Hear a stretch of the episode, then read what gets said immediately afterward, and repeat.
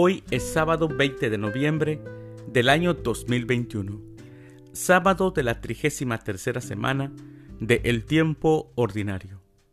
El día de hoy, en nuestra Santa Iglesia Católica, celebramos a los santos Crispín, a San Edmundo, a San Francisco Jaycan, a la Beata Ángela y compañeros mártires, y en México se celebran a los beatos Anacleto González Flores y compañeros. Las lecturas para la Santa Misa del día de hoy son: primer lectura del primer libro de los Macabeos, capítulo 6, versículos del 1 al 13. El Salmo responsorial del Salmo 9: Cantemos al Señor, nuestro Salvador.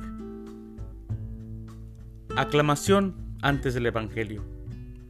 Jesucristo, nuestro Salvador, ha vencido la muerte y ha hecho resplandecer la vida por medio del Evangelio. Aleluya. El Evangelio es de San Lucas. Del Santo Evangelio según San Lucas, capítulo 20, versículos del 27 al 40. En aquel tiempo se acercaron a Jesús algunos saduceos.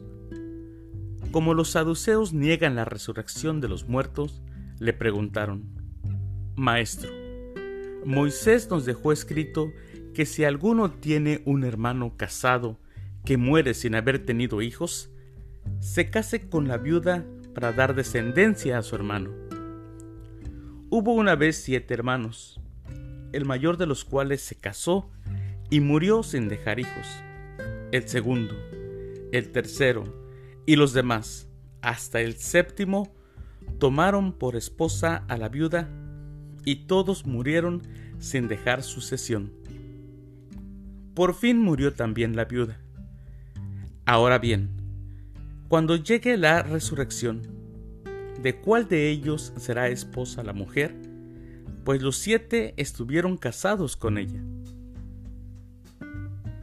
Jesús les dijo: en esta vida, hombres y mujeres se casan, pero en la vida futura, los que sean juzgados dignos de ella y de la resurrección de los muertos, no se casarán ni podrán ya morir, porque serán como los ángeles e hijos de Dios, pues Él los habrá resucitado.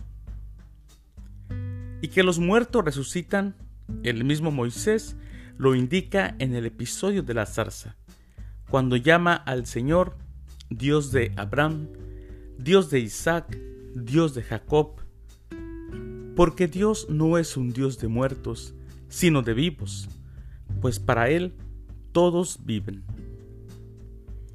Entonces unos escribas le dijeron: Maestro, has hablado bien. Y a partir de ese momento ya no se atrevieron a preguntarle nada. Palabra del Señor. Gloria a ti, Señor Jesús.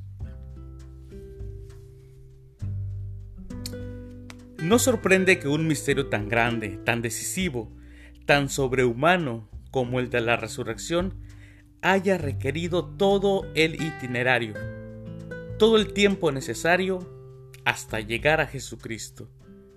Él puede decir: yo soy la resurrección y la vida, porque en Él este misterio no solo se revela plenamente, sino que llega a ser realidad por primera vez y definitivamente.